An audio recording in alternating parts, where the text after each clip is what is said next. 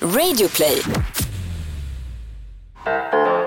Hej alla barn, nu är det barnprogram. Titta vad Vrejp fram. Två apelsiner och en banan. Då har du gjort ett könsorgan. Ja, Ja, den går så. och den här podden handlar om könsorgan. Exakt. Jag heter Amanda. Och jag heter Anna och det här är alla era frågor. Det är inte farbror Frej. Synd. Ja, sy- synd. Om ni letar efter det, då får ni stänga av och försöka googla vidare. Gör ett bättre jobb. Okej, Eh, vi ska ta en fråga som vi ska svara på och eh, jag ska läsa upp frågan nu. Hejsan fina Anna och Amanda. För några år sedan så skrev jag till er om min jobbiga inställning till sex efter en svår start på sexlivet. Och ni svarade så himla gulligt och uppmuntrade mig att prata om det. Efter detta började jag prata med vänner och familj och vände mig även till Umo. Och bara genom att börja prata om det gjorde supermycket för mig. Men det riktiga botet blev, jag, blev när jag för två år sedan träffade min första pojkvän. Vi var ihop i närmare två år och byggde upp ett fantastiskt sexliv. För ungefär en månad sedan tog relationen slut, vilket såklart är jobbigt på många sätt. Men en stor konsekvens är den numera avsaknaden av sex, som jag varit så bortskämd med och verkligen lärt mig att älska.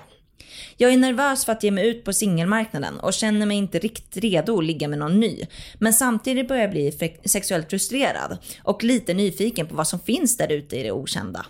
Hur tidigt är för tidigt att ligga med någon ny? Jag vill inte vara respektlös och bara gå vidare som att relationen inte betytt någonting. För det har den verkligen. Men samtidigt är jag så sugen på att ge mig ut.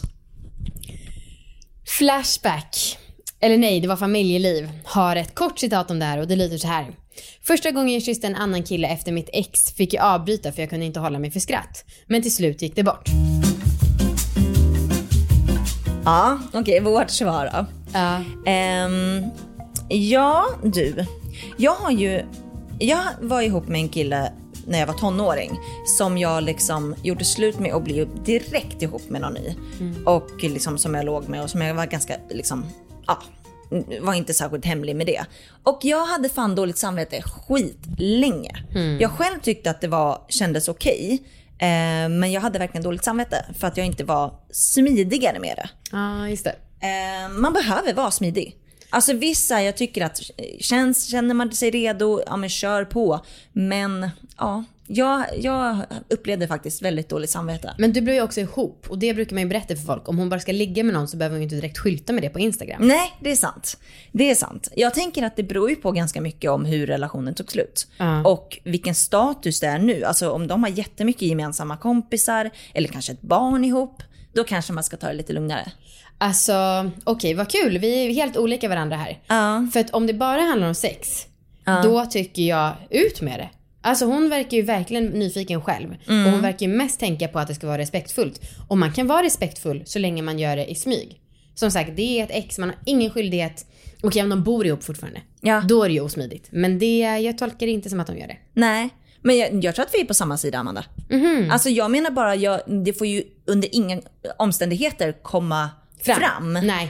Tycker jag. Nej, det tycker inte jag Ehm, heller. Så att om man har gemensamma kompisar eller barn ihop eller Ja. på något sätt att det kan komma ut till en annan person. Då Jag- tycker jag att man ska ta det lugnt. Ja. Eller vara bara smidigare med det. Hon skriver att det är sin första pojkvän. Så det är därför jag tar för givet att de inte bor ihop eller har barn. Ja, vem vet.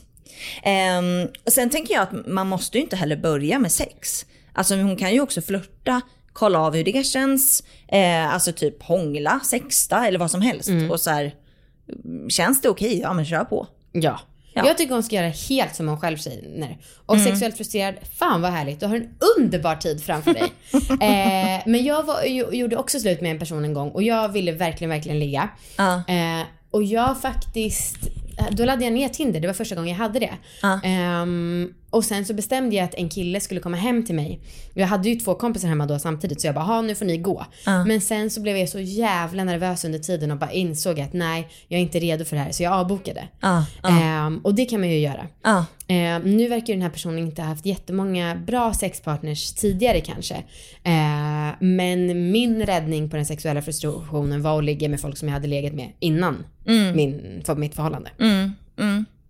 Ja, nej men ehm, det kan ju vara både och. Det kan ju också vara, det kan vara skrämmande men det kan också vara så jävla nice med en ny kropp också. Ja. Alltså väldigt spännande. Ja, Och man får skratta. det får man. Ja. Det får man absolut. Eh, men jag tänker också, ligg kanske inte med ditt ex kompisar. Nej. Nej, bara Eller typ syskon eller föräldrar eller något sånt. Precis. Ja, just det. kan vi ju. Sådana allmänna tips. Exakt. Ha inte sex med djur. Just det, det är bra. Mm. Inte med barn. Nej. Det är lite Eh, olika. ja. Okej, vad säger experten? Då är det så här att det här är från en artikel på Nyheter 24. En relationsexpert som Klassisk heter... expertsida. Men de hade med en relationsexpert som heter Nora DeCaser. Aha. Det handlar helt enkelt om vad ditt hjärta säger. Det beror även helt på hur relationen såg ut. Om relationen inte var så bra är det viktigt att du tar tiden som faktiskt behövs för att läka. Nyckeln till din framgång i det här är din egen lycka. Om du känner att du behöver en partner för att fylla tomrummet, då är du inte redo. Om du är glad, känslomässigt medveten och exalterad för framtiden, då är du redo. Att se vad det första man tänker på på morgonen är också ett sätt att se om man är redo. Är det ens ex är det ganska tydligt att det behövs mer tid. Ser du en attraktiv person och omedelbart tänker på ditt ex som också var attraktiv, då är du inte heller redo. Mhm. Precis som en annan relationsexpert, Sander, så menar även The Caser att det tydligaste tecknet är när du släpper förväntningarna och inte försöker fylla tomrummet med någon ny. Utan att du fixar dig själv och när du känner dig nöjd med dig själv, då är du också redo. Pretentiöst! Ah, jag håller inte riktigt med. Nej, inte, eller alltså så här, tomrummet. Vadå tomrummet? Ja, eh, det här, det här kanske var mer relationsmässigt. Ah. Eller för hon kan ju inte mena tomrummet som fittan. Fylla upp den med någon ny. Det vore jävligt kul. Nej, det hoppas jag inte. Men fy fan, det är, klart, det är klart att alla som är singlar känner något slags tomrum. Ja, det Tror jag inte man gör det? Alltså det är väl hela söndagsångesten. Alltså, sen så kan den vara större eller mindre och all, alla känner inte av det liksom. Men, men vad fan, ja, det var löjligt. Ja, det var verkligen eh, från 50-talet typ. Ja, verkligen.